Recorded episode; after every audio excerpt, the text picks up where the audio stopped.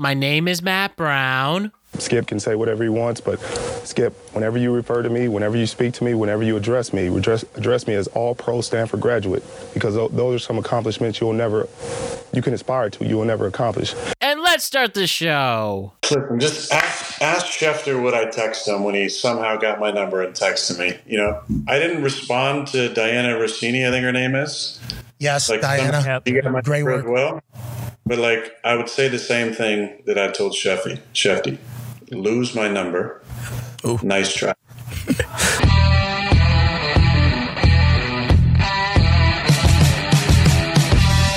What's going on, everybody? The world is a better place because you are here to join us. My name is Matt Brown, and I am the host of the Productive Conversations podcast. It is Tuesday, March 21st, 2023. We are talking all things NFL free agency and player movements and potential trades and all of that. Talking about all the moves that have been made this offseason in the NFL so far. And before we get into all of that, I just want to remind you to like and subscribe to the Productive Conversations podcast on all podcasting platforms and YouTube. And don't forget to check out exclusive content regarding the show on productiveconversationspodcast.com. And don't forget to check us out on the world of social media. We're on Instagram at Productive Conversations Podcast, Twitter at ProdConvoPod, and we're on TikTok at Productive Conversations. I hope everybody had a relaxing and fun weekend. Whether you watched March Madness, and we will get all into that tomorrow, whether you watched a nice movie, whether you went outside, or whether you have seen all of these intense moves being made in the NFL. It's a lot to wrap your head around. So that's why this episode is dedicated to all of the major offseason moves whether it's a big signing like Derek Carr to the New Orleans Saints, Orlando Brown to the Cincinnati Bengals, Jimmy Garoppolo to the Vegas Raiders, whether it is somebody getting cut and haven't found a new team yet, like Ezekiel Elliott, whether it's a player getting an extension like Daniel Jones or Geno Smith, whether it's a player getting franchise tagged and all the questions surrounding that, Saquon Barkley, Lamar Jackson, or whether it is a trade that is pending that will change the whole NFL that we may or may not have talked about for an hour last week, and Aaron Rodgers potentially going to the Jets, or legitimate trades that have taken place already that really does change the NFL, like Carolina trading DJ Moore for the number one overall pick. That was the case for the Chicago Bears. So, yeah, there's a lot to get into and a lot to really soak in. And there's a good chance we'll do another free agency, pod, or I should say, NFL offseason moves pod, because, you know, this is getting crazy every day. And of course, we have the NFL draft, which is about a month away. But the NFL is king for a reason. We take the time to really soak in all the offseason moves, see what all these GMs and owners are doing to improve their teams, and ultimately getting us excited for the fall because before you know it, they're going to kick off a new NFL season and we're getting ready for it and we're here for it. So the productive NFL crew is here to talk about all the offseason moves. We have Hayden Nather and Alex Young joining me today to get into it. So why don't we start that right here, right now? No spoilers. Let's see what our expert analysis is going to ultimately be with this episode. So let us talk all NFL offseason moves so far. Hayden and Alex, is your guys' turn once again. Here we go. This is a very productive conversation. Everyone's going all over the place in the NFL. There are people who intend to go on places. There are people who have new homes already. There are people who are still waiting for. So much is going right before things get really hot and heavy. The NFL draft's about a month away, but this is a good time to pause and sort out where things are going. People need to hear our thoughts on this free agency market in the NFL. So we bring it to you. Alex Young and Hayden Nadler join me to talk all things NFL free agency. What's up, gentlemen? What's going on? What's going on? How are you? I'm great. I'm great. Uh, my hair disappeared all of a sudden. I don't have any hair from last week. I don't know what happened. So, uh, but uh, I miss it, but it'll come back before we know it. Everything's good with you. Yeah. Excited to talk some free agency. All right. Yeah, me too. As I said, people must know where we're going with this. They must know where we think things are going. So let us start. Ah, so basically, as I said, as I mentioned um, right before we recorded, the way we're going to break this down, our segments are going to be broken up by each position in the NFL of where people have moved, where people will move, uh, and uh, where people aren't moving. So we'll start with the quarterbacks right now. And what a what a class of free agency movements extensions and potential trades and i don't know where to start with the quarterbacks but why don't we continue our conversation from last week at this time aaron rodgers he intends to be a new york jet and when we talked you know yes at this moment the deal is not done Mm-hmm. I have not heard any leaks on where that is going. I've just heard nothing but rumors. But at this moment, Aaron Rodgers wants to be a Jet, but it seems like the Packers are holding it up. And I guess the one thing we can talk about with this, because assuming all things are aligned that Aaron Rodgers will be a Jet, I don't think they want to have that media storm if they don't make the deal. And Aaron Rodgers shows up to camp, camp anyways, and they give him the cash. Basically, my question for this Aaron Rodgers discussion is: Where do you guys or I should say, when do you guys think this deal is going to be made? Is it going to be made before the NFL draft or after? Um, I mean, that's an interesting question. I personally think it's going to be made before. Um, I think if you, I think it needs to be made before, mm. so that way the Jets can know exactly what they're going to surround Aaron Rodgers with. Um, but that being said, I would not be shocked if it happens after because of all the demands, and I think the whole process is taking way too slow. Um, I'm not very happy with how the process is moving, but if you're the Jets, you need to make it before. So that way you can give the team time to get acclimated, who exactly they're going to draft, um, who are they going to surround Aaron Rodgers with. And I think that's really, really important. Like, are they going to draft another receiver for him? I know they just got Lazard, but are they going to draft another receiver? Are you going to draft more linemen? Like, he needs time to get acclimated with all these new players. So it definitely needs to happen before. Yeah. Yeah. Yeah. Sorry about you.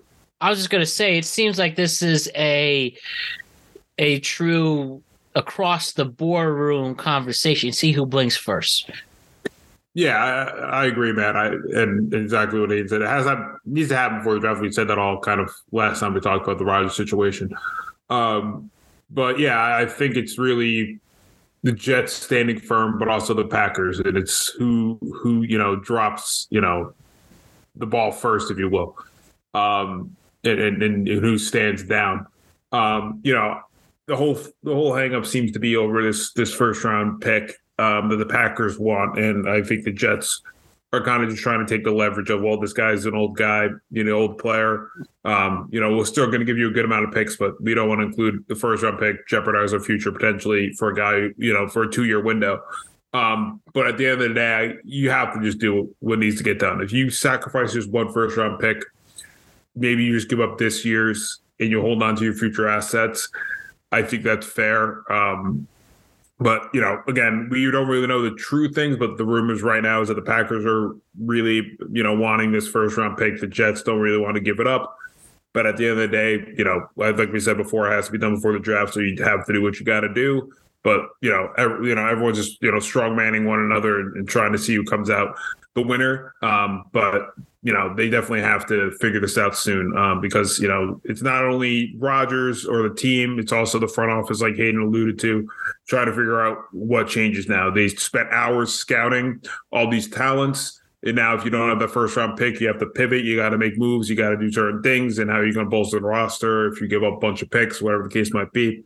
So it's just a disservice to the Jets right now. It's also a disservice to the Packers and not knowing what their future holds. So you know, the quicker they get this deal done, the better. Um, and hopefully, you know, they figure this out over the next few days. But you know, if if you just have to give a first round pick to get this thing I, done, I, I'd say go for it.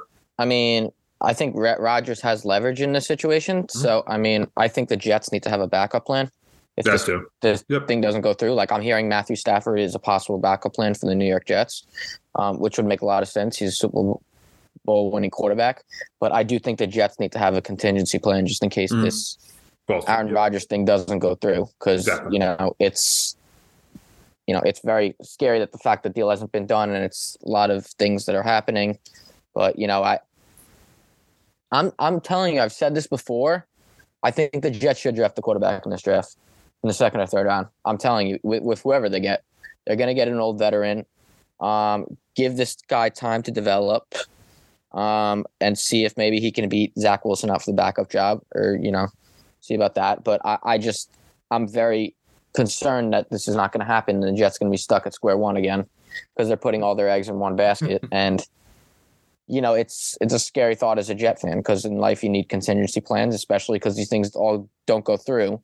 So, I mean, like I said, I'm, I'm a very big proponent of the Jets drafting someone in this draft at quarterback position. Yeah. And, and real quick, Matt, too, I, I was going to say I, I, agree with the contingency plan because I mentioned to you guys when we first talked Rodgers intending to be a Jet that they need to do have a back plan in place. And I know we're about to talk about quarterback free agency market, and there's going to be a big reason why uh, they need to discuss about it because it's drying up with fast, with reliable contingency plan quarterbacks. So it's, you know, they really need to, you know, figure out what they're going to do here and do it quickly because soon enough, there's not going to be any quarterbacks to, to pluck out of the market that are going to be, you know, at least helpful for the Jets. Yeah, yeah. I mean, like you said before, yeah. It doesn't seem that there are many options, like you said, in the veteran market. I'd have to, you know, if um, so Hayden, right and right now the Jets have the 13th pick and the Packers have yep. the 15th, and now and you say regardless maybe not in the first round, but the second or third, that's when you draft your quarterback. Yeah, I and do. do you think they should sw- switch the spots the 13th through 15th? Um, I know you don't trust Joe Douglas to make I mean, this big it, move. It, depends what but. you can get. I mean, if you could get the lineman, you think at 15. Like I, I think they should draft a lineman yeah. at, at 13. That's that's what I personally think they should be drafting. Um, but I mean, we'll see. Uh, I, I think they need a lineman at 13 because the line. I mean, they they got someone. Uh, they got someone recently, uh, Schweitzer. I think they, they got a lineman in the New York mm-hmm. Jets, or someone or some recently uh, an, a lineman they got. Um, but in free agency, but like that's not good enough. Their free agent, their free agent linemen they've signed have been absolutely terrible. So, um, I think you got to draft someone in For the sure. uh, in the draft at 13 because their line is and especially considering Rodgers isn't a very mobile quarterback. Um, you know, yeah, I mean, you're not getting a guy like Lamar who can evade tacklers like consistently, who runs like a four, four, five, four, six. Aaron Rodgers is a 40, 40 year old man. If you don't protect him, he's going to get hurt immediately. Um, we've seen that older quarterbacks get hurt, you know, like this. So, you know, it's the the line has to be better. For sure. Personally. And you know, we could go all day on Aaron Rodgers. We spent 45 minutes on him last week. So really it is just a waiting game for us here and the whole NFL, but um so much on the line. And just my last question, I hate it again. Do you think Joe Douglas is gonna get this right, this trade? As I of mean, the uh, 20th of March, 2023. I mean, I God help me. I I I don't even want to answer that question because I, I, I, have zero trust at all, zero faith in Joe Douglas to get the job done, zero. Um, but I mean, it's it's not really in his hands; it's in the quarterback's hands. So you know, uh, I I think every Jet fan shouldn't be confident in him. I think he's done an absolutely terrible job. I've said that before, said it before so many times. The job he's done as GM has been the probably the worst in Jets history. He's the most overrated GM in the history of the Jets. I will actually say that. I, am on record of saying that. So I don't really trust him. Um, that being said, I can't really lose faith, and I, hopefully they have a quarterback. So it's tough for me to say. Fair but enough. You, you, shouldn't be trusting Joe Douglas if you're a Jet fan. Like you're you're moronic if you have any trust in him after the last four to five years.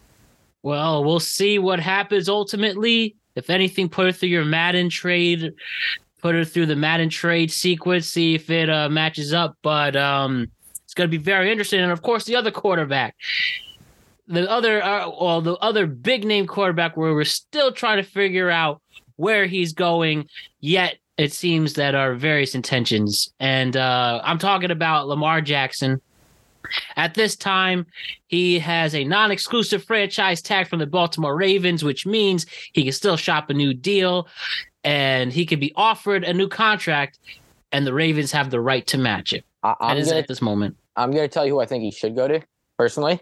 Tell us. I think he should go to the Patriots. That The that's who I think the team. Hmm. I think the Patriots have some some weapons. They have a great defensive coach. They're they're going to be working with a new offensive coordinator with, Bill O'Brien. I mean, I know they have Mac Jones, but I mean, you're telling me a, a guy who's an All Pro, you wouldn't possibly trade Mac Jones to a team like the Texans who needs a quarterback, who wouldn't take a shot and trade him to the Texans, maybe get Lamar Jackson at quarterback.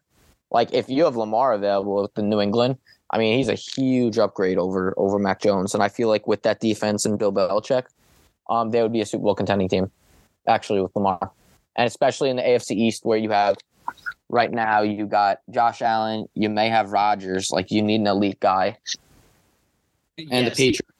The Patriots make a ton of sense in my in my personal opinion. Yeah, and that's the big question is if uh do we know how Bill Bill Belichick feels about Mac Jones? He definitely took a step backwards last year after a very good rookie year. Uh missed the playoffs and yeah, that's that is an interesting mix here. Before I offer my hat in this, um, Alex Lamar Jackson at this moment, what is he gonna do?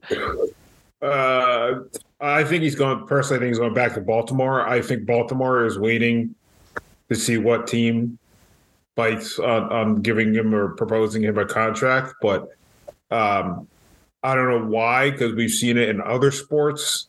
Sometimes when you let another team, you know, offer you uh, a player contract, sometimes it's you know what we consider a poison pill contract, where it's just like ludicrous at the team to match it. Um, but again, you know, the teams that sign him have to give up two first round picks. So, you know, Baltimore kind of can just wait because, you know, uh, a team could wait and see, uh, you know, or might not want to be given the will of two first round picks right now for him, even though he's a, you know, former MVP. Um, but it's just weird to me that the market's been extremely slow for him. I would think at least one team would be all in on him. The team we hear often is the Dolphins, but however, the Dolphins don't have their first round pick, so they would have to wait till after the draft.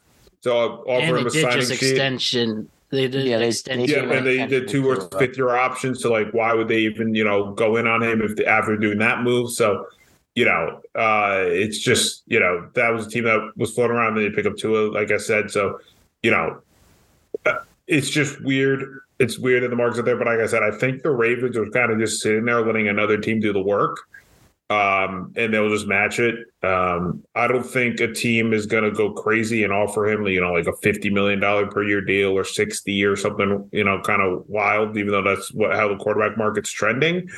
Um, you know, I think he's going to get his market value somewhere. He wants it fully guaranteed, and like I said, I think at the end of the day, he's going to be a Raven. I think they're just waiting for a team to bite on it, and they'll just match that contract and not have to do any of the work.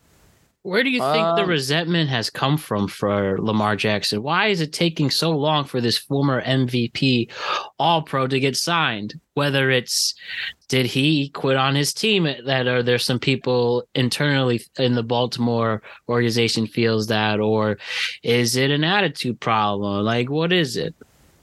Uh, I for think- me, oh, sorry, I need to go. Oh no, you can go. You got it. I mean, you go. I was going to say, for me, I think it's him not having an agent makes this whole process weird, right? Mhm. I think it doesn't help. Um, you know, I know you can have a direct line to Lamar, but again, for fine tuning and certain things like that, just easy to have a a middleman to kind of help all that, present everything to your player, get the deal. So I think it's it's that. But you know, I I think it's just the injury prone and the the the you know the proneness of the type of player he is. He's a running quarterback. You know, he has a decent arm. I think that's going to help. You know, looking for your money. You want security. Why not go out? You know, next thing you know, if you see money. So I wouldn't say quit on his team. I think when we talked about this a while ago, uh, before Hayden joined us, I think we all kind of agreed that he was just looking out for himself. Um, it wasn't just being like, yeah, you know, I'm done. Um, I'm quitting. You know, I think he wasn't 100, percent um, and he just thought it'd be safer not to play. You know, we've seen someone RG3, for example, you know, come back in a playoff game with a banged up knee, and he was never the same. Um, so I think there's a couple different factors, um, but you know. I don't know if there's resentment in the front office. It's been a weird thing because it's been quieted. Like we haven't heard a teammate speak out or anything like that. So it's just weird. This whole process, like I said, I feel like the Ravens are really just sitting there letting someone do the work for them, and then they'll bring him in, which is bizarre that they're not taking the precipice to to get this guy back. I don't know. This is a very odd situation that I, I don't think we've seen before. Mm-hmm. Yeah, that's definitely you could say that again. I mean, I think what's going on with Lamar is people are people are concerned about his injury history and his mm-hmm. style of play. Um, that's what I really think is um, really deterring people is that he's been injured a lot. Um, his style of play is very run heavy, um, and just the way he plays is very very dangerous. Um, technically, usually those players like that, like Michael Vick and running quarterbacks in the NFL, are usually hurt all the time because they sacrifice their bodies. So it's a big risk taking him on. Um, I personally think that's why some teams are a little bit reluctant, even though when he plays, he's an All Pro. Um, it's it's not quite like Jimmy Garoppolo because Jimmy Garoppolo's been hurt a lot more, but I mean it's it's a little bit similar. I think teams are a little bit hesitant because I mean also you have to run a specific style of offense around him. Like they ran an offense with in Baltimore with Greg Roman, that's very specific to his style and very specific to the option offense and how exactly he moves the ball. So if you don't have an offensive coordinator who's kind of willing to adjust, like you have to adjust your whole system for Lamar Jackson, in my personal opinion. Um, so he's he's the type player. It's kind of a little more difficult to to work with him than it is guys like with prototypical pocket passers, because there's more more there's more you can do with him, but that also makes it a little bit more challenging for an OC and an offense to really really work with that. Yep, absolutely. It's a real mystery, but I'm gonna go with uh, Alex's his theory too. I think it's all about having the uh, team do it for him, quote unquote. I know that I believe Lamar said the the initial offer was 135, and over multiple years. I know we've won as much as 160. We all know the uh, market was set from the Deshaun Watson deal, but yeah, it's uh, there's so much factors in it. This is probably going to go drag on and on and on till we're all tired of it. And um, let's keep it going because clearly this isn't going to change anytime soon. But hopefully it does. And uh, Baltimore too can have a focus can focus on what they could do in the future. Remember, they didn't make the playoffs, and um, they it's it's it's a mystery, absolutely. So I'm going to name you three of the big bigger name deals that took place in the uh, offseason so far. Jimmy Garoppolo gets signed by the Vegas Raiders. Derek Carr goes to the New Orleans Saints. Baker Mayfield goes to the Tampa Bay Buccaneers. Out of those three trade, uh, out of those three signings, who's going to do the best in their new team? Who's it? Uh, J- Jimmy G, Derek G- Carr, and uh, Baker Mayfield. Baker. And it seems like these three are going to start at this time, yeah. at least, unless somebody. Unless them. Baker gets beaten out of uh, camp uh, by is it Chris Kyle? Is Kyle Trask? Yeah, yeah. yeah. Um, to me, it's Derek Carr. Uh, I I just think that everything's there for him. He has a star running back. They brought in Jamaal Williams, which had an electric uh, press conference. If you guys haven't seen that, it was hilarious, as mm-hmm. Williams is. Um, he has a run game. The defense is turning a corner. He has some weapons in Olave. Um, you know, they they kind of use Taysom Hill in various different roles. So they have pieces there. I think Derek Carr is going to do well in that offense. Um, Saints always have usually a pretty solid offense. Um, so I see Derek Carr doing the best. It's just to me, Jimmy G would I would be second. Um, it's just I don't know what the Raiders' plans are. It's been a very weird offseason looking at what the Raiders have been doing, mm-hmm. um, and we'll talk about that in a little bit. Um, but to me, I think Derek Carr kind of has the division that's open and the weapons to be successful. Um, so I think Derek Carr is going to, you know, do the best out of those three. Who do I think is going to do the best? Um, I think the quarterback who has the most to prove is Baker Mayfield. Actually, um, I feel like on really? Tampa Bay, he's kind of trying to resurrect his career. So I think this could be a great chance for him to really prove that he was of why he was the number one pick. Um, that he led. People forget that Baker Mayfield led the the Cleveland Browns to their first playoff appearance in, I want to say like 25 years when they made the playoffs.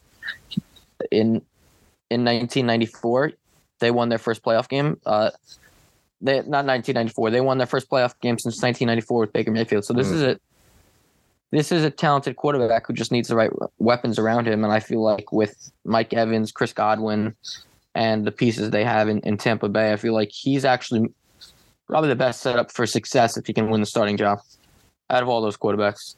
he does have some big shoes to fill, You know, and he did did have some success in L.A. for a little bit. Reckon the last game of the year was a disaster. yeah. I mean, when the guy was playing in Cleveland, he was playing with a torn labrum. I mean, he actually, I mean, the guy, the guy actually has a pretty good record. I mean, 2020 they went 11 and five. He threw 26 touchdowns, eight picks. Guy's got 102 touchdowns and six four. Yeah, and he is very for clutch too. He's he's honestly he's pretty good. Consider, did you know what what the Browns were before he took over at quarterback? Oh, yeah. 0 and 15, 0 and 16. Mhm. I mean, he got them back to respectability. So I mean, Yeah. kudos to him. I feel like he's a lot he's better still young. quarterback He's, st- yeah, he's, a still lot young. better of a quarterback than people make it out. Um, so you know, uh, I am I'm high on him. I, I actually think he played pretty good towards the end of the year with with the Rams. He got a little he got hurt with the the Panthers. Just wasn't wasn't his year. But you know, people were getting on him in, in Cleveland. I mean, he was playing with a fucking torn labrum. So you Yeah. know, I mean that that's of course he's not going to be as as strong. I uh I uh I always have respect for Baker. I just I don't know if just his last two stops, obviously Carolina and then the Rams. There's been flashes, but you know, not brilliance, uh, and, not you know the consistency that we saw in Cleveland. So I, I do like your pick, and I think he's definitely intriguing to watch. I think it's definitely something to look at this offseason, early in season, see what he does in Tampa. Um, you know, we'll see. He, you know, there are some solid weapons there, so we just have to see what happens. But I, I do like that pick. You know, just from your points. You know, he's still young. He's coming off some injuries, so we'll see. Maybe he comes in motivated and uh, wants to try to, you know, have a second leg to his career here. Do you think that there is pressure on Jimmy Garoppolo, uh, not Jimmy Garoppolo, uh, Derek Carr to finally get that playoff monkey off his back? And do you think that pressure will kind of get him? Um, you know, Derek Carr has been one of the best statistical quarterbacks throughout the 2010s, and he's he, he has great numbers, but he's never really won the, the playoff game. Do you think there's pressure on him this year to win that division? And do you think that pressure could be a could be a negative negative factor in his development this season? I think Derek Carr is going to be able to figure it out in New Yeah. Orleans. He's playing Yeah. with a coach he's familiar with. They are restructuring a lot of his weapons, Mm-hmm. as Alex mentioned, and maybe even you could have a return to form Michael Thomas, but reckon we seem to be saying that every Yeah. year. Mhm. But uh, the last three seasons, but I think Derek Carr understands the pressure on his back, and he has dealt with so much pressure throughout the last few years. We all know the mess in Vegas, from Henry Ruggs to Jon Gruden to and having the new coach. Bisaccia, but he was good Yeah. actually. I mean, he made- the playoffs that year. So you Yeah. know, Yeah, Masasa should have been there. yeah, Bisaccia He, Bisaccia he, should have been he, the head he, coach. should, he should have gone hired as head I, coach. uh, I. I agree with you on that. But- Yeah, I think definitely. I think he'll be able to be fine. I think he's in a good location that has a very loyal fan base, Mhm. but not a humongous spotlight that he could crumble in. And that were some of the things people worried about when he was considered for the Jets job. Could he really handle the New York market? And um, I think the New Orleans market is better a better fit. And I mean, he could be People okay. are comparing it to um like when Matt Stafford went to LA and won the Super Bowl. Mhm. Um, I don't think they necessarily have the team around him in in uh yeah, it's a very New old team. coming Orleans. but but also like I mean the NFC South is the worst division of football right now, so it's you know it's it's Yeah. definitely wide open. It's theirs for the taking. It's any, sure. I, I feel like it's anyone's for the taking. It's, a, it's. I mean, we've seen that division be the weirdest division I think in football I mean, these the last start- few years. So, The starting quarterbacks right now, I mean, unless I mean the, the but it, the division is wide open. But it should be the Saints. I think should be the favorite to win I the mean, division. The don't know. Panthers. The Panthers are going to draft a quarterback, so they're Yeah. probably. But right now, it's Andy Dalton, uh, Yep. Taylor Heinicke would Taylor Heinicke or Desmond Ridder would be the quarterback in Atlanta, and Baker Mayfield would be the quarterback for the Bucs. So, like, Yeah. I mean, I feel like Derek Carr is the best of those four, Yeah, but sure. I mean, I feel like Baker Mayfield also has the most to prove. So that's why I that's why I'm taking Baker Mayfield with my pick. All right. So San Francisco is very interesting. As uh Brock Purdy, the uh Mr. Irrelevant Wonder, gave, uh, helped the 49ers make a deep run in the playoffs. Obviously gets hurt in the NFC Championship. He's going to be gone for a long time. The 49ers signed Sam Darnold. They are still awaiting Trey Lance to return, and obviously Jimmy G is gone. Do you think with this signing, who's going to get the starting job, Trey Lance or Sam Darnold? Trey Lance. What about Brock. Purdy? Brock Purdy. Well- Brock Purdy well, is a good Pur- starting job. Purdy's Well, Purdy, coming. Purdy shouldn't be bad. I think he's. They said he's going to start resuming throw activities in a few months. So he might be ready by the season. I think, they it said uh, depends on a strong regiment I or how his think uh, goes. I think Brock ready. I think Brock Ready's gonna be ready by the season. Okay, at this moment, reported by The Athletic on March 10th, Purdy's expected to begin throwing three months and should be Yeah. recovering in six, which will put him near a week one return, the source Yeah. says. So I mean, I would say that the the quarterback week one, um, difficult to say. Sam Darnold. I think it's I think it's Lance the week one. I think they're going to ease Purdy back. You got to see what Lance is because if Purdy's your guy going forward, you're going to have to trade Lance at some point. Yeah, right? I know. I I, I feel like him. I feel like you got to start Lance just so Mhm. even you could see his trade value too. Yep. hmm But I mean, and probably have Darnold be the backup. Yep. But I mean, it's it's it's a very tough decision because you got you got three pretty good- like Sam Darnold's pretty capable quarterback. He, he was pretty good towards the end of the year with Carolina. Yeah. I you was give like him a running game. You give him Christian McCaffrey. Like yeah, back- he still has a lot left. He's he's He's back. He's, he's back with in weapons. California. He's, he's actually pretty decent with weapons. I mean, but he's a quarterback. You need to have a lot around him. But I mean, it's it's tough for me to say because the the best quarterback right now, um, probably out of those three, is pro. It's, it's hard to say. I mean, probably the, the most experienced is Sam Darnold. So, Yeah, I think the most But- experience is Sam. but I mean, the probably the best quarterback. That's my pick. I would pick Sam Darnold to start, if, But as soon as he wins um, the job. Yeah, I mean, he's gonna have to compete versus Trey Lance, and I feel like Trey Lance has more upside than Sam Darnold. That's yeah, I mean, yeah, for sure. Thousand percent. Trey, uh, Trey Lance has more of the upside, which is why I said if if you're planning to have you know Purdy be your guy in the future, you, you gotta have to give your person with upside some chance to showcase himself. I mean, yeah, then- I mean, Yeah, keep going. no, you could you go. Well, uh, do, do you have any more points that's going to bring up something after? Yeah, I mean, I, I will say, um, I mean, what the 49ers are doing is pretty smart because you saw that with the situation they had last year when the, all their quarterbacks got hurt. So I feel like Mhm. bringing in three competent quarterbacks is Yeah. definitely a good idea. I think you can never have too many quarterbacks. You saw it in the NFC Championship game last year. So right now you got Trey Lance with upside, you got a veteran in Darnold, and then you got a, a young rookie in, in Purdy.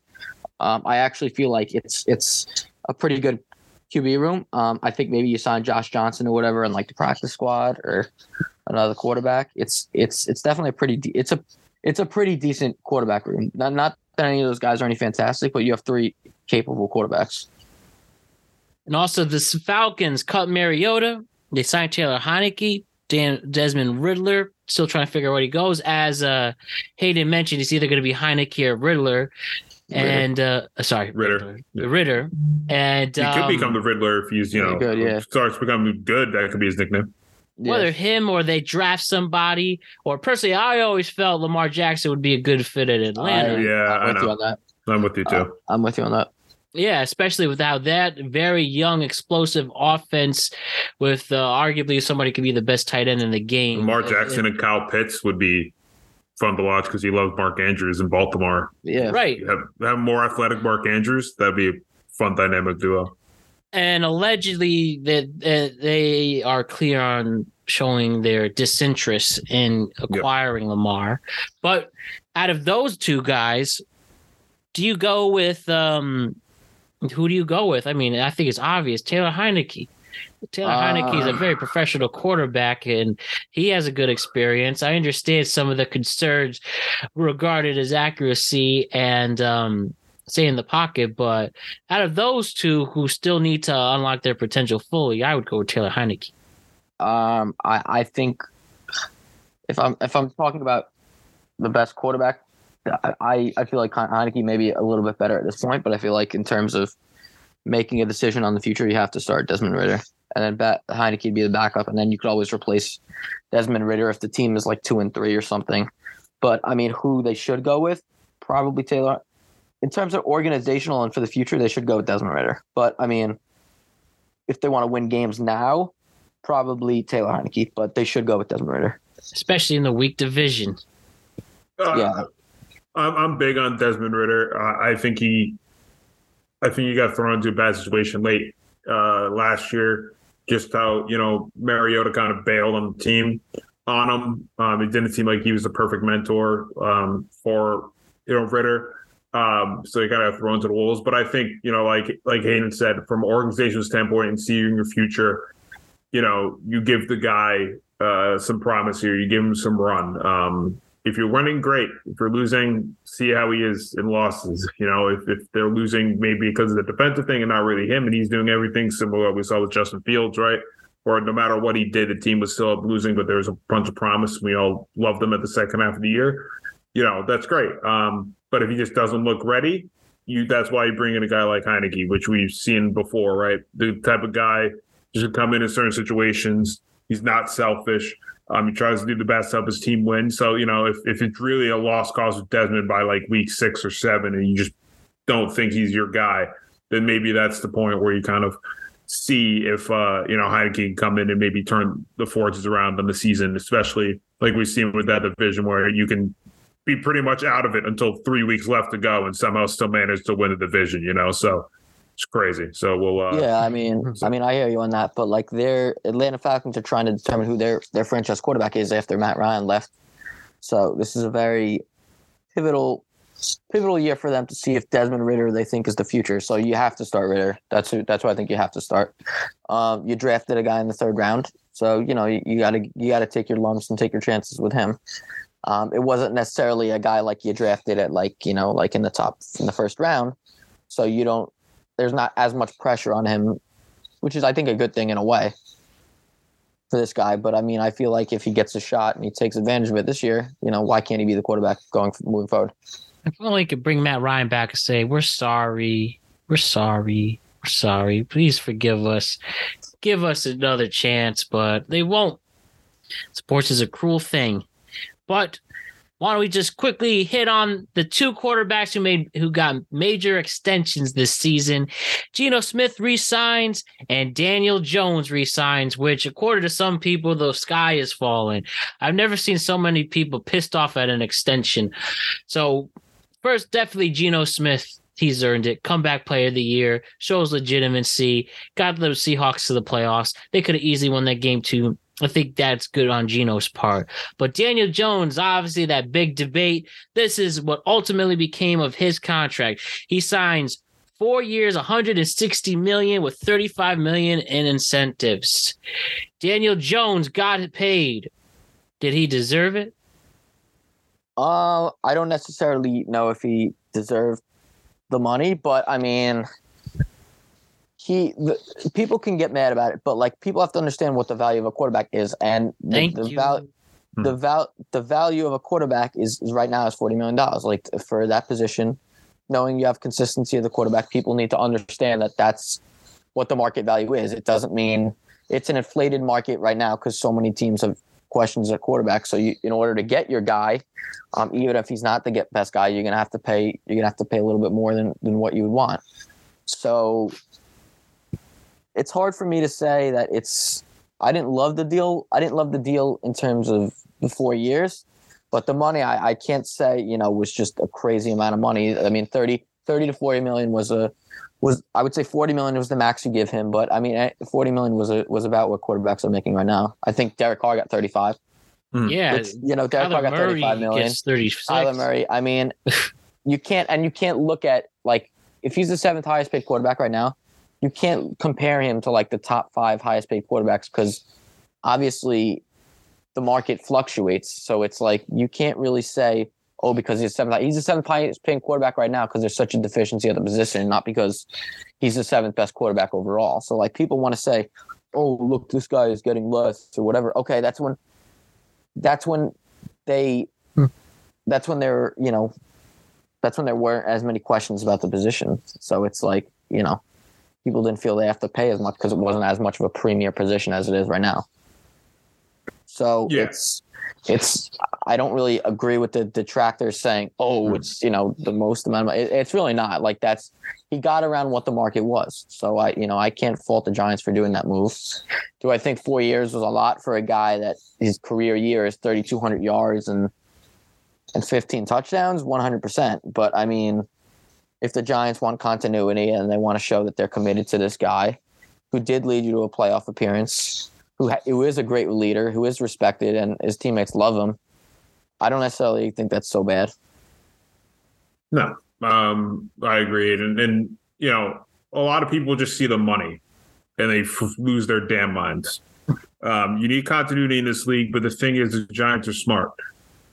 You know, they can as as much as we hate to say it, they can get out of this deal after two years. It's essentially oh, a yeah, two-year deal. Someone. One hundred They could they could move on from him after two years before they I'm have to give him a boatload of money, right? They can commit to him, they can keep him on, but if it doesn't work after these next two years, they can cut bait and start over. So everyone's just losing their minds because they think four years and the Giants are are with him, right? It's a lot of guaranteed money early on, signing bonus, all this stuff. So that's that's the reason why it looks so inflated as it does. But the Giants have been out after two years. Me and Matt, as Giants fans, don't want to see another quarterback after two years. But if that's the case, we can get out of it. But if we want Daniel to be here, he had a career year. We only hope he goes up from here um, and works even better in in in this system uh, with Daboll. Um, they're we can talk we'll talk about it a little bit, but they're adding weapons to this team. They're giving them depth. There's obviously offensive line questions that we can talk about more in depth later on. Um, but you know, with this deal, I'm not freaking out as a Giants fan. Like I said, a lot of Giants fans were. It's too much money. It's it's he played the quarterback market. He did well. His agency did well. Props to his free his, his agency team for doing what they did. They did their due diligence and they got him a nice contract. But like I said, he doesn't have a huge cap hit this year. All right. He has a big signing bonus, but he doesn't. So hopefully the team uses that to their advantage. And like I said, if all falls apart this year or the next year, the Giants are not necessarily tied with him with all that money. They can, in fact, get out of it. And it's not as terrible as people may think. So pump the brakes. It's great to have contingency. Just don't look at the money and think that's it. There's a lot of complicated things that go into NFL contracts that go over our heads. But like I said, the more you look into this deal, you know, it kind of works out for both sides at the end of the day. I mean, I feel like this year is more like a. I mean, last year was such a surprise for people mm-hmm. who caught everyone by surprise, but like this year, he finally has weapons. You got Darren Waller, you got um, you got Barkley's coming back with the franchise tag. You got um, I, I want to say they got Parris Campbell too. Parris Campbell. Right? Yep. Parris mm-hmm. Campbell, they, yep. Sterling Shepard, and Slayton got, comes back They got, too. And I think they're going to draft more playmakers in the draft. Yep. I think Wanda is Wan'Dale Robinson coming back. Wan'Dale Robinson do. Wanda will be back from his ACL probably. Oh yeah, mid, they have mid-year, a lot of yeah. they have a lot of uh, weapons this year. You got probably one of the top two or three tight ends in all football. Yep. So I mean, you gotta you gotta prove it this year. Like if you can't win with this team, like you know, we'll see. Yeah. I mean, I think right. this is more like the prove it year than last year was because last year no one really expected anything. This year, people are actually expecting something. So you, with the expect, there's more expectations this year than there were last year. Arguably. Yeah, he, he arguably has the most pressure on his shoulders coming to this season, and he doesn't seem, and he clearly doesn't seem to be the type to worry about it. Cleaves to himself. You don't even know where he's having lunch. I think he's gonna be okay. He's he's a good representation of New York. Like I like yeah. I, have always said, I, I like the guy personally. I like who he represents. I mean, he's very good with the media. He doesn't talk too much. I mean, he's like I said, he's worth the money in part because he does. He's not a distraction for the team. Like there's other right quarterbacks who, are distract, who are distractions, like the talk. Like Baker Mayfield can be a distraction. Like um, you know, Dak Prescott's in the news every other week. uh, I mean, just certain some of these quarterbacks, like they're they're very very much a distraction because they're so everything else off the field. Um, you've never had that issue with Daniel Jones. Like Daniel Jones has been a great leader. Like I, I, I will say absolutely. That. You couldn't even say that. Couldn't say that any better. And, and he's literally a hater by association. They just don't like him. Eli 2.0. I mean, Same and he's thing. probably he's not the best quarterback, but wouldn't you rather have someone who's stable, who's stable and can give a guiding hand rather than someone who's you know, electric but causes shit off the field. I mean, yeah. I mean, and, you know, we we had stability. Like I said, like Eli before Daniel, and there's times we wanted to rip our hair out watching Eli. There's times we wanted to rip our hair out watching Daniel. But the same thing they had in common was they're great leaders and they weren't distraction off the field. We loved them for the personality and who they were. Yeah, so that's why I, I appreciate Daniel. It's just not a headache like a lot of for some sure. of the players in the league. Just a chill, ass dude. That's all we want. And yeah, like I said, people just hate him for no reason. It's like that episode of Recess. I don't like you, TJ, just because. That's what happens, Daniel Jones. Now, looking at the running backs who made moves, not a lot, but Mm-mm. there are some. But the big thing is first, Saquon does get tagged on and he has a prove it year, getting paid 12 million, 13 million. If uh, for the franchise tag, yeah, it's like 30, 10. I think 10. 10. Excuse 10? me. Yeah, I think he was trying to get those numbers. 10.8. It's like close to 11, I think, something like that. So people thought that the the opposite would happen. Maybe Saquon gets the extension and Daniel Jones gets the tag, prove a year, but it's Saquon.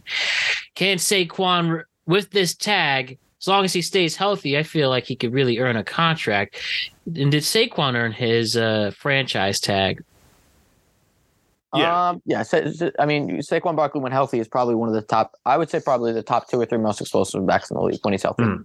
He's absolutely incredible. I, I, I even said that. Um, I've said this before. I think coming out of college, he's the most explosive back I ever saw since Adrian Peterson. Like ever. Like I, I think what he can do. He's he's an amazing talent if he stay healthy. And you saw it last year. It's Derrick Henry than him in terms of health and you got you got Nick Chubb too. Nick yeah. Chubb. Um, McCaffrey, but I mean, you got to put Saquon Barkley in that same class of running backs, definitely. Yeah, uh, I agree, and I, I think Matt, what, yeah, we got. I think he was looking between thirteen to fifteen. I think that was what he was potentially asking, and the Giants were closer to like ten to twelve. Okay. Um, so I think that's where the discrepancy was. But yeah, no, I mean, he's a top five back when healthy. He proved that he was healthy. He came in uh, last year, had a great year um, had a bounce back year. But again, I think the Giants are nervous, as we all are as fans, um, seeing you know what happens to running backs after a certain amount of years, and and now we see what happened with Zeke Elliott getting released by Dallas. That sometimes not giving the running backs, you know, these super big contracts is worth your money and worthwhile. And um, I think that's where the Giants are right now. I think that's how the running back market, unfortunately, is going to be. I don't think it's going to be at the all time high like it was a few years back when Kamara and Zeke and uh, McCaffrey are getting these big deals. I think it's gone down, and I think it's just because of the longevity. You never get your money's worth of longevity of the contract. So um, I think you know with the Giants, I want him back, um, obviously, because when healthy, he's unbelievable. He's an explosive back.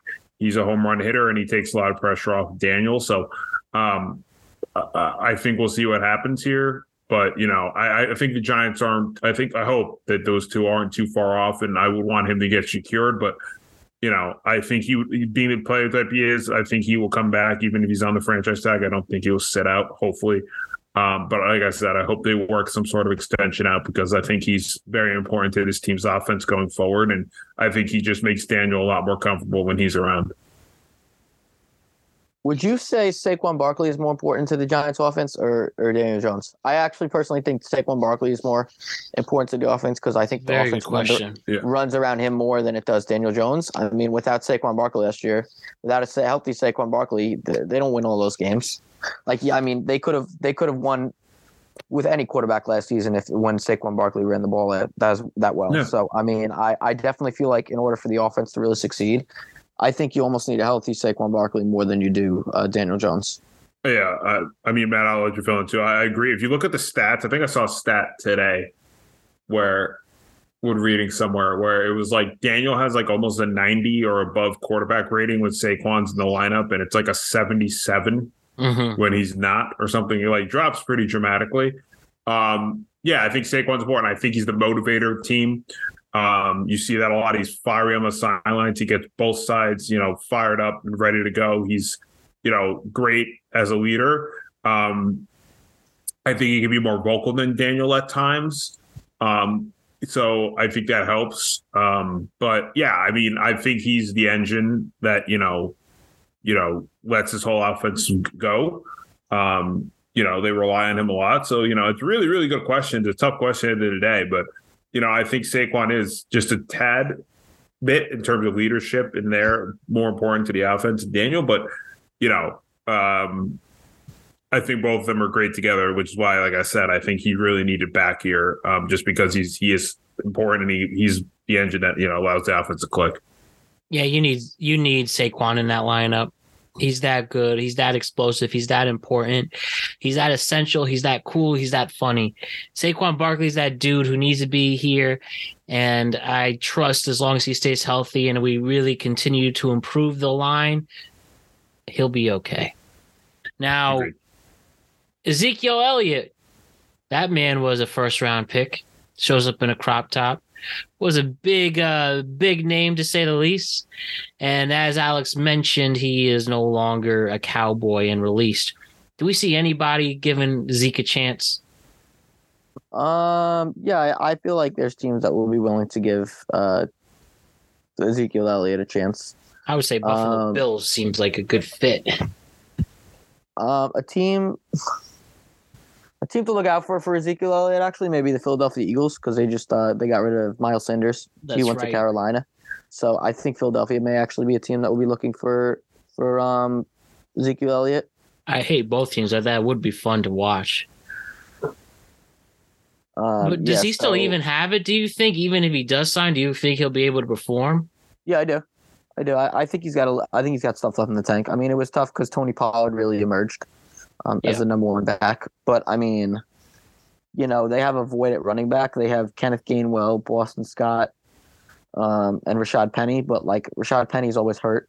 Um, Boston Scott is, is not a number one guy, and Kenneth Gainwell is another guy who um, I feel like is kind of inconsistent at times. So Ezekiel Elliott would be a, a upgrade over that.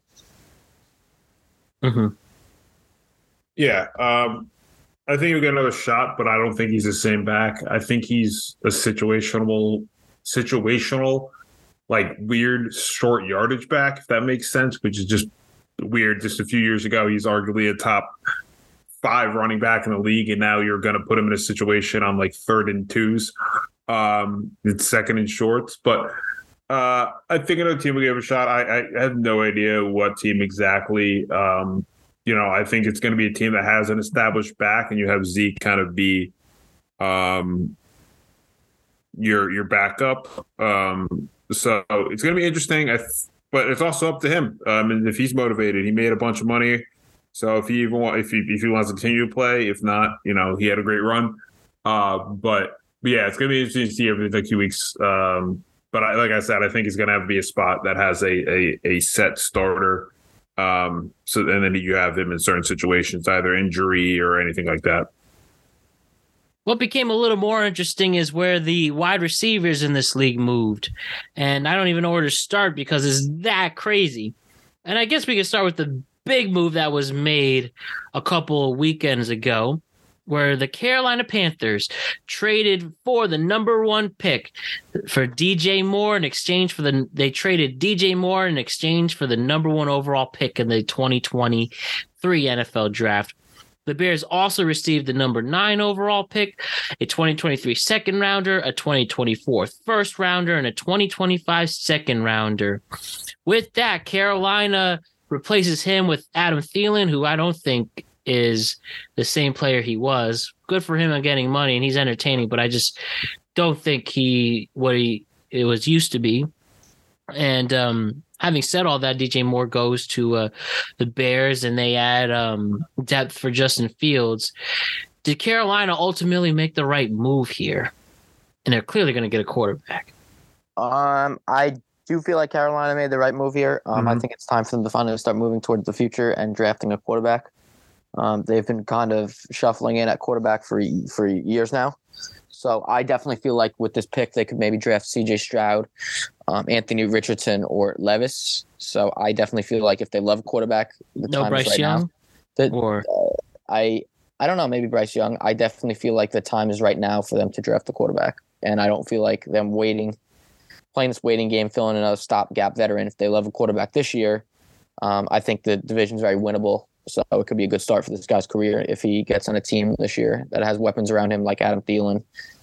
Um, I mean, I, they just traded DJ Moore, obviously, and, and I believe D'Onta Foreman's gone as well. So yes, yeah, he's signed. Yeah, I can't remember where he signed, but he's gone. Yeah. D'Onta Foreman, someone else, someone else. So yeah. like, uh, they have to, they may have to upgrade the offensive weapons. But um, yeah, I mean, I think I think uh, the Carolina finally has to to move on and and get a quarterback, and if they have someone. Yeah, um, I like more going to the Bears. I, I, was hyped up about that. I texted you guys that. I think Fields has a really nice set receiving core going forward. I think Chase Claypool will have yeah, a they got Claypool. Year. But they have yep. Chase Claypool. They have Darnell Mooney, who had flashes last year and had a connection with Justin Fields. Now you have DJ Moore. So I like the end Kmet. So I like the the you know what they're doing there. But yeah, I think the Panthers are going to take their quarterback and they pick who they want, who they like the most, who they think is going to be most successful. But I think it's a step in the right direction for them. They are kind of retooling on offense. You know, you said, you know, they signed uh, Miles Sander at running back. They bring in Thielen and as a veteran wide receiver. Um, so you, you know, a whole we'll new, see. brand new coach at Frank Brand Reich. new coach. Um, you know, so you add a quarterback, and you have a you know you have a guy in Andy Dalton, um, who's a great veteran, a great mentor, um, to bring in and you know help teach whoever they take first, and um, you know get him ready for the season. If he's either going to start right away or, or wait a little bit, I assume being a first overall pick, you're probably going to start right away. Um, but we'll see. I think it's time for the Panthers to start making the move in the right direction. This is a really aggressive move. I think the Bears won the trade, in my opinion. But you know, we'll see who they take with the first pick, um, and I think it's going to be exciting future for Carolina. Um, but like I said, I, I really like this for the Bears because I think adding DJ Moore kind of solidifies their offense even more, and they have a you know a a bevy of assets uh, for Justin Fields and this team to uh, develop going forward. Yeah, I mean, kind of like Daniel Jones, like they're they're giving all the weapons to Mhm. to uh, Justin Fields to see, you know, he is their guy. You know, we're banking on this guy, so they're giving it to say they're basically saying, here you have you have the weapons now. You got to go out and win, prove to us that you were the guy who has the most rushing yards in the history of the NFL for a single season, and they want to see the explosiveness for there. So with this rushing ability and with the receivers they're added, um, they're definitely banking on Justin Fields to be the quarterback of the future. Some other wide receiver moves that were interesting. Just get Allen Lazard. Giants, like I said, Giants bring like it well, like it was said here. Giants bring back Darius Slayton and Sterling Shepard for Daniel Jones, adding that Parris Campbell. Brandin Cooks is going to the Cowboys. Juju Smith Schuster is going to the Patriots. Out of this and some of the other moves that I may have not mentioned, what is the most interesting one to you guys? Oh, I love the Brandin Cooks to Dallas move. I Same here. love that move. Um, Brandin Cooks is one of the most, I would say, probably one of the top three or four most underrated receivers in the entire league Mm-hmm. When healthy. He's he's just absolutely tremendous. Um, so you're gonna get him. You couldn't. You pair him with, um, CeeDee Lamb, um, Dalton Schultz. Like that offense is gonna be deadly next year. Um, they got a lot of good weapons for Dak Prescott. So I mean, I love that move for Dallas. I loved it. I thought it was a great move. Get a guy who's a proven veteran, who's had a great season, who's had great years in the past. Get another pass target for Dak.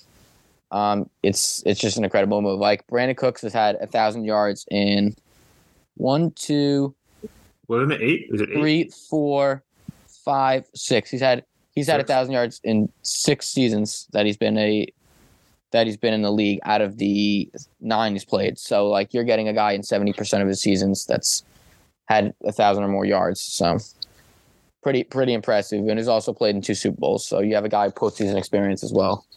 He's the first player in NFL history to have a thousand yards receiving with three different teams. That is insane when you put it that way. Yeah. Yeah, it's crazy. Um, also, Jakobi Meyers to Vegas is another mu- move of note. um, real quick because I know our Brian wanted us to shout this out uh, today. Uh, shout out to him for going at Colin Cowherd's ridiculous take today um, about Brandin Cooks. I think we all agreed that it was insane. Can we stop the narrative that you know, you know, Brandin Cooks is kind of like this this wanted entity, if you will. Um, you know, because everyone keeps bringing, up, oh, he went to, you know, Bill Belichick did a want him, or Sean Payne did a want him, or Sean McVay, you know, like the Rams and all these other spots. He is, like Hayden said, just I think underrated, undervalued as a receiver. He's never a problem. He's always reliable. He never really asked for a trade until the last few years because it just seemed like, okay, they're rebuilding here. Let me get you something so I can go to a contender. Uh, and I think Dallas made a smart move. He is a great, reliable veteran receiver. He's going to be great with CeeDee Lamb. And if injury happens, you can rely on him to step up for those few games that he's out. I'm not saying it's a game changer. I don't think it makes Dallas a Super Bowl team, but I think it's a great addition. It adds depth to the wide receiver position. Hell, as a Giants fan, I would love Brandin Cooks to be a Giant, but he's in Dallas. But I, I, love him. a- I love him for the Jets too. Yeah, like, I think he's just- like. I think he's just a great productive receiver who is never an issue. And all they had to do was give up a fifth and a sixth. It's a low risk, high reward move. And it's like, like I said, a great move by Dallas. As much as I dislike Dallas as a Giants fan, it's a very, very smart and great move by them. And everyone that is saying it's not going to work because of, oh, CeeDee gets hurt, whatever, Brandin Cooks is going to, no, stop all that garbage. He is, like I said, got to work there. He's always reliable.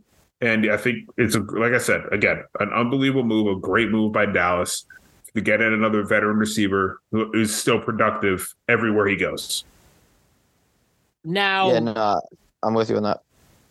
There are two wide receivers we are very interested in seeing where they go DeAndre Hopkins and Odell Beckham Jr. One thing with OBJ, with the Brandin Cooks move, people said Odell to the Cowboys is a very real possibility. Well, I think with exactly with this move, that is gone. But Odell Beckham Jr., it seems the only team at this moment that may be a fit and whether these uh, reports are true that a certain quarterback requested him, but he denies it. But Odell Beckham to the Jets. How about that? And he's for some reason uh wants to get paid like a top receiver again. Reckon he's been out of the league for a whole year and uh, was playing hurt for most of it. I got to say to Hayden, what would be it be like if you saw Odell Beckham in a Jets uniform and Aaron Rodgers if only it was 2015. I mean, they would have no excuse not to go to the Super Bowl with Aaron Rodgers and OBJ. Um, I think that would be an unbelievable pairing.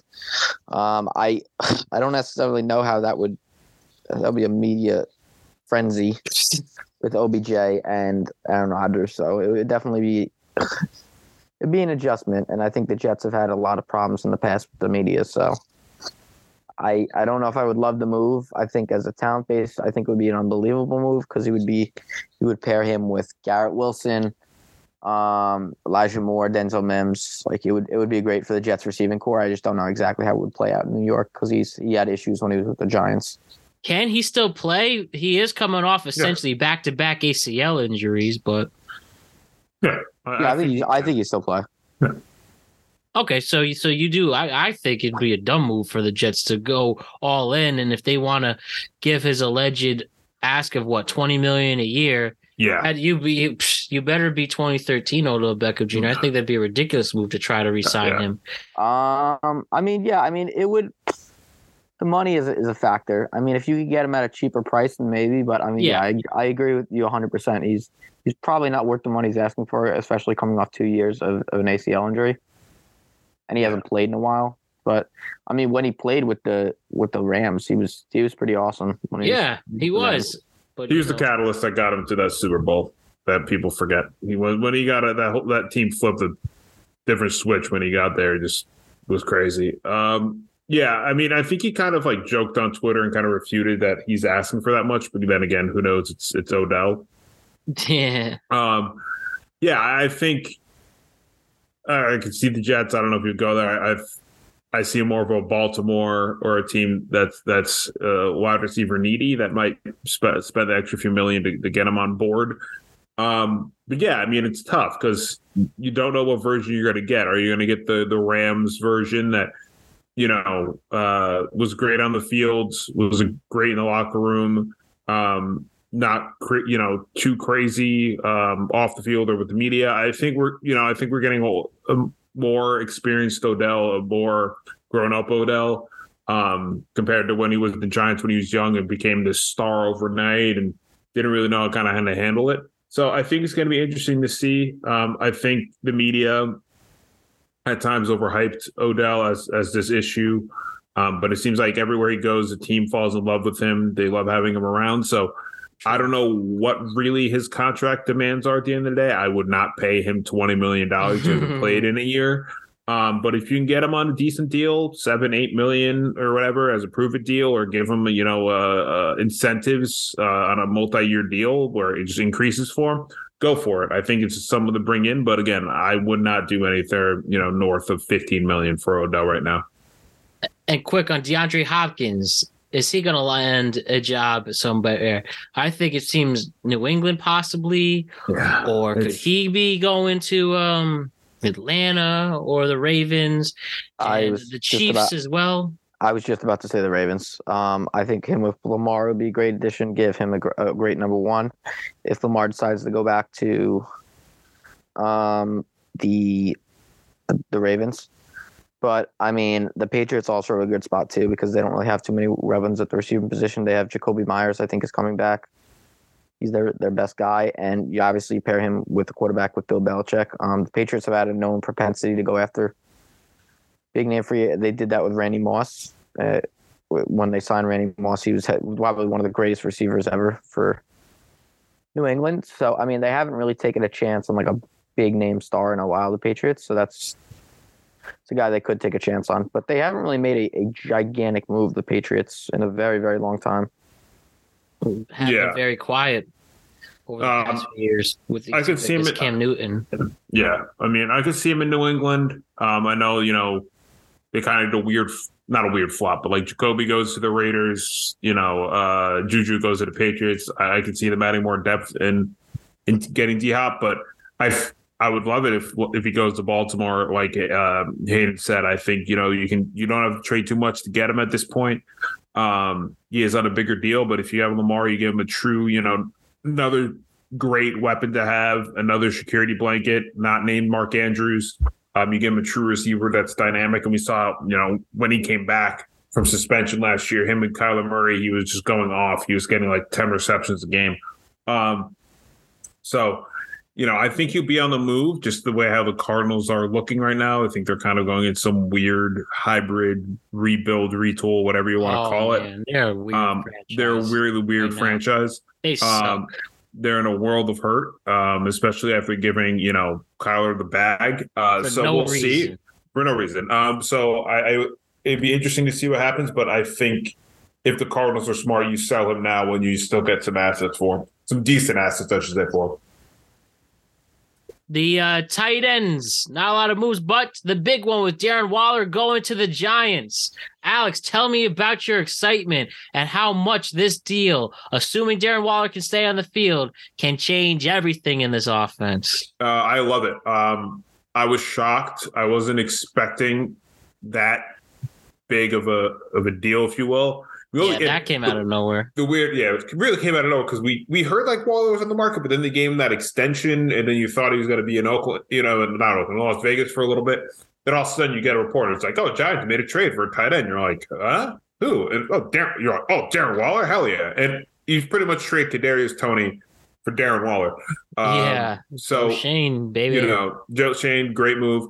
Um, yeah, and it's really if he stays healthy, and we really hope he does. I think it just adds a great weapon for Daniel. You have two great tight ends now in in Waller and Bellinger. I know Bellinger got hurt, but before he got hurt, he was looking really solid. He was looking like a really nice player. He's a great blocker and a receiver at the same time. Whereas Waller is really like a really really dynamic receiver. Um, I'm super excited. I love Darren Waller. He's a great story in this league. A lot of people know, you know, he's struggled with a lot of personal issues in his past. He's overcome them, um, and he's he's been great. Uh, he, you know, helps out kids who have similar issues or tries to prevent kids from following the same um, demons that he had. Um, so I think he's going to be great in New York. He looks excited to be here.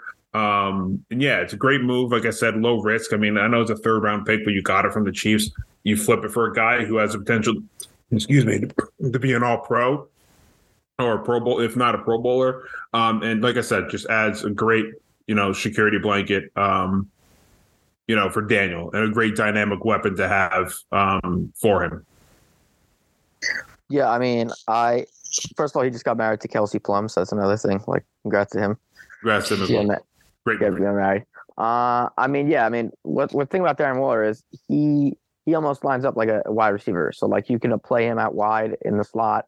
Um, you could play him, you know, to be a deep threat. Like he can. Daniel Bellinger could be that tip prototypical like pass catching tight end, but like and then you add Darren Waller, he's pretty much another receiver. He's that like versatile. So it's like it's interesting. They they I think the two tight end set's going to be a great thing with Bellinger and uh, Darren Waller. I mean, they used to do that. Like the Patriots had that with, not comparing it to Gronk and Hernandez when they had that, but I mean, Yeah, it's the same kind of thing where it's a it's a two tight end set would be would be would be great for the the Mhm. Giants. I think. Bring it back. The two tight ends uh, offenses. Yep. Ryan Daboll and uh, and um, and uh, Mike Kafka will be able to do some great things. I just know it. And just one more thing regarding offensive positions, offensive lines been moving around. The biggest one is Orlando Brown going to the Bengals. Do we think Orlando Brown going to the Bengals on a three-year deal is the thing? Is he going to be that special offensive lineman that could create the ultimate protection for Joe Burrow. As we know, the Bengals' ultimate weakness is protecting Joe Burrow. Is he the one who will be the dif- difference maker here? I mean, it, it, will definitely help at the end of the game. Um, I mean, the Bengals came up just short um, versus Kansas City. They they went to the Super Bowl the year before, so they're like right on the cusp. I mean, adding a great offensive lineman like Orlando Brown can't hurt you. Um, it can only help you. But I mean, I, I think it all lies in Joe Burrow. Really, you know, he's the one making the throws. He's the one dictating the offense. I mean, there's only so much an offensive line one offensive lineman can do. Um, but that being said, it is a big game changer that they have another receiver that can um that can you know kind of I mean not receiver another lineman that can protect mm-hmm. Joe Burrow to to not have him be hit as much. Um, yeah. that's been an issue for him in the past, and keeping Joe Burrow is healthy is extremely important throughout the duration of the season. Yeah, I, I agree. Um, I really like the move. Um, Orlando Brown's really, really solid. It's just weird to me um, that the Bengals left tackle Jonah Williams requested a trade like shortly after uh, this move hmm. got announced, and I don't know. It's because he that. strictly wants to be a left tackle. Um, I don't know why he said would be your right tackle. Um, or you know, help on the offensive line any way I can, so I can stick here because you know, like win a Super Bowl here. Uh, it's just it was weird, but I think Brown's a great move. Um, you know, he's young, um, he's solid. Uh, you know, stayed healthy for a lot of his career. Played. I'm reading here. You know, 75 was 81 career games. Uh, just reliable as they come.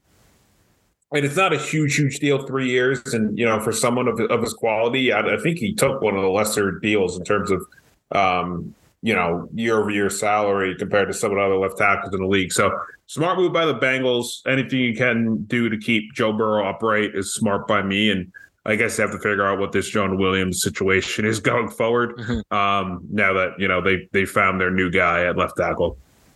Um, I think one of the areas the Bengals have to upgrade is is actually a tight end. Um, they've had uh, you know, they've had a couple of tight ends that have left. Uh, Uzomah went to the Jets. Um, Hayden, yeah, Hurst, Hayden Hurst just, just left. Just went to the Panthers on a three on a three year deal. So, I mean, I think they're gonna have to fill the tight end position for Joe Burrow. That's one of the, the their biggest weaknesses right now. Yeah, that might be a good one to to to fill in the draft. And regarding our pass rushers, we have people like Dre'Mont Jones go to Seattle. Uh, Snacks Harris is going from Cleveland to the Vikings. I think the big one here is the 49ers landing Javon Hargrave from Philly. It seems Philly has had a unique offseason themselves. Yep. But adding to an explosive defensive line with like people like Nick Bosa, is this going to be a major move for the 49ers? Yeah. Um, uh, you know, he's as solid as the tackle as they come, D tackle. Um, or defensive lineman, I should say, in Hargrave, and you put him in that system that just you know is a dominant defense like we saw last year. Uh, takes pressure off Bosa, and he's he wreaks havoc. I'm happy he's we don't have to face him two times a year going forward. Uh, so good riddance to Hargrave, but I think it's a great pickup by the 49ers. I think he's just a dynamic guy. Um, the Eagles are going through it. They literally lost a majority of their key defensive players uh, from last year. And their defensive oh. coordinator, too. And the defensive yeah. coordinator. So it's just a very interesting offseason for the Eagles. But uh, I think it's just a really smart move um, by the 49ers to get someone of his caliber. I know he's getting paid 21 million per year. It's a big deal, but he's a great defensive guy, great leader. We just saw that with the Eagles and, you know, just adding even more firepower to this uh, 49ers defense. Yeah, I mean, I mean, one of the things like the Eagles had, I think, the most sacks in NFL history at one point.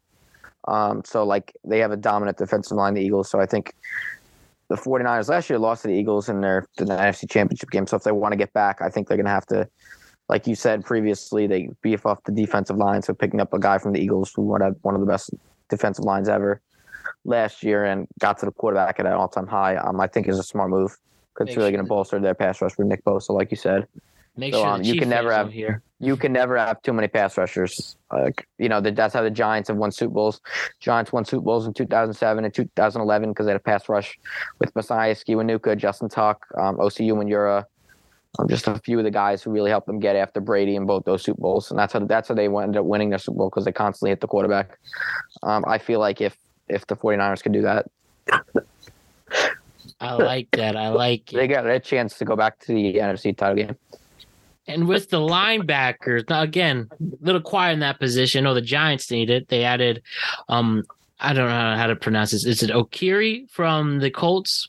Bobby Okereke? Bobby Okereke. I think he said in an interview once. That's how you how you correctly pronounce it. It's, it's very people. I used to thought it was Okariki. That's how I thought it was, but I think he said in an interview once it's Okarike, if I'm not mistaken. But sorry for butchering your your name. But welcome to the Giants. Like yeah, we'll um get his name right for sure this upcoming season. My one question is for the future Hall of Famer who had an okay year in his hometown team for the LA Rams, Bobby Wagner. Do we see him signing anywhere or is he going to hang it up? You get another run. I think someone will pick him up. He's. Think the Giants should if they could. I would love cap? him, but uh, but if they fit him under a cap, I would say go for it. Uh, I think he just wants to go to a more a more I should say, reliable contender where you kind of know that you have a really, really good shot of winning a Super Bowl compared to being a, with the Giants. But um, he didn't have a bad year last year. I think he was kind of used cap casualty this year. Um, I think he's still going to have another season, maybe one more, and I think he'll hang it up after. But it'll be interesting to see where Bobby Wagner goes. I think he can still be productive in this league. He showed it last year. Yeah, no, I, I agree with you on that. Um, Bobby Wagner has obviously a Hall of Fame linebacker. He's he's been an unbelievable player. He was productive last year. So, um, I mean, he's only 32 years old. It's not like he's, you know, yeah, like 35 or 40. Um, but I mean, yeah, he's definitely a productive player. Um, who do I think he's going to go to? That's a pretty difficult question. Um, obviously, like you said, you want to go to a Super Bowl contender. Um, so yeah, it's it's it's really difficult to say who's who he's going to go to at this point. Um, I I don't. The NFC is a little bit weak. Um, so I mean, a team that would be good for him to go to maybe would be the Minnesota Vikings. Actually, if they want to, like, they they won 13 games, so that's a team that should that could look after maybe the Detroit Lions if they want to. They want to bolster their competition. So just a couple of those teams that I thought from the NFC wouldn't be bad. Um, maybe the Lions or the Vikings. Now the last group of positions will quickly will will be the defensive backs. Um, don't really have much to discuss regarding the kickers and punchers, but again, never take the foot out of football. But the defensive backs have going all been going all over the mm-hmm. place with the cornerbacks and free safeties and all of that. So I don't know where to start with this deep and dense list. Jalen Ramsey is going yep. to Miami. Darius Slay and James Bradberry are staying. It seems like they're going to be the only two vets staying on this Eagles team. Uh, Jessie Bates goes from Cincy to Atlanta. Cam Sutton is going from the Steelers to Detroit. Um, Arba Hill is going to Cleveland. Patrick Peterson hanging in there going to the Steelers. Out of all these major moves regarding the defensive backs, which but one is going to change the league the most? Which one is going to be like, oh shit, now that he's on this defense, everything is changing? Is it a Jalen Ramsey was growing there? I think that might be a team to uh, really watch out for with the Dolphins having quite the offseason. That's going to be a major move there. I think that's the most interesting one for me personally. Yeah, I mean, I'm gonna have to agree with you on the, the Jalen Ramsey one. Um, I mean, I think it's gonna change the, the way how Josh Allen, Rodgers, or the quarterbacks for the Patriots kind of throw it at the Miami Dolphins. They're gonna be a hard team to throw with. You got Xavier Howard, Jalen Ramsey. Um, mm-hmm. Um, they have one of the best secondaries in the league right now. So I mean, I mean, they want they're trying to compete with the Jets because the Jets have Sauce Gardner and DJ Reed at their corner position. Um, the right, I think the I want to say the Buffalo Bills. I believe they still have the Tre'Davious White with the um, Buffalo Bills. Mm-hmm. He's still there. He's still there. So they have him. They have him as a cornerback. So it's that division right now is stacked with uh, great corners. So it's going to be a tough division to throw the ball against. And I think Miami wants to compete with the Jets, the Patriots, and the and and the um and the Bills in terms of their secondaries. So I feel like they actually that was a great move by their part, Miami, to bring yeah. Jalen Ramsey there. Yeah, uh, I agree. They didn't. we were expecting a lot more when we heard that his name was up in, in trade talks. We were expecting at least a second or maybe a low first. Obviously, Double will have one. Um, but you know, you would think when a player when, you heard the Rams were on the market that someone would dangle that to get him. Um, they only got him, I think, for like a third and a fifth. I could be, I, I know the third was. So you know, Dolphins shore up their defense with an All Pro type corner. Um, I think they're going to be a really, really interesting team. Their defense um, is is coming together. I think they need a few more pieces, but I really like what they what they what they did. I think acquiring Jalen Ramsey kind of solidifies that. And again, low risk move. I know they're taking in a boatload of money um, or a good amount of Jalen Ramsey's contract, but again, third round pick, you got an all pro corner, solidify your defense and have your leader out there. Great move by the Dolphins. I think it's going to be really, really exciting. I think oh, that whole division's defenses are going to be a lot of fun to watch this upcoming year. They're going to eat. They're going to eat and watch them cook. But yeah, that wraps us up, guys hitting all the major free agency moves. We definitely will have an NFL draft show a month from now, but it keeps on coming. And before you know it, we might even have to do another free agency show yeah. um, right before this draft. But um, I just want to thank Hayden Nadler and Alex Young for the great work as always. Definitely catch them next week as we preview the MLB season as well. And um, thank you for tuning in. And there's a reason why we're soon to be one of the greatest podcasting groups of all time. Simple as that. Thank you, Hayden and Alex, and we'll see you next week. See you guys in the next one. Later, guys. Hayden and Alex bringing great energy, bringing great takes, and bringing a great presence. I appreciate you guys. Thank you so, so much. It was great talking about all the offseason moves in the NFL so far. Don't forget to like and subscribe to the Productive Conversations podcast on all podcasting platforms and YouTube. And don't forget to check out exclusive content regarding this show on productiveconversationspodcast.com. And don't forget to check us out on the world of social media on Instagram at Productive Conversations Podcast, Twitter at ProdConvoPod. We're on TikTok at Productive Conversation. So we're back at it tomorrow. The March Madness tournament has been exciting on all of the highest levels. Seriously, this tournament is awesome.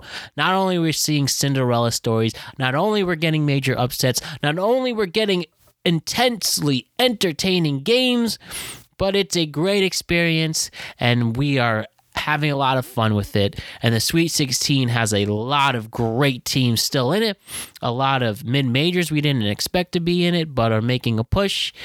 And the next couple of weeks is going to be very entertaining, and we have to get you ready for it. Huge Sweet 16 weekend is on the horizon, and we're bringing the men's college basketball team with you for a very big Sweet 16 preview. It's going to be a lot of fun. So until then, I just want to thank Hayden Nadler, Alex Young, and Alex DeJesus for, for their contributions to this episode. I want to thank you, the greatest fans and listeners in the world, for tuning in every week and always supporting us.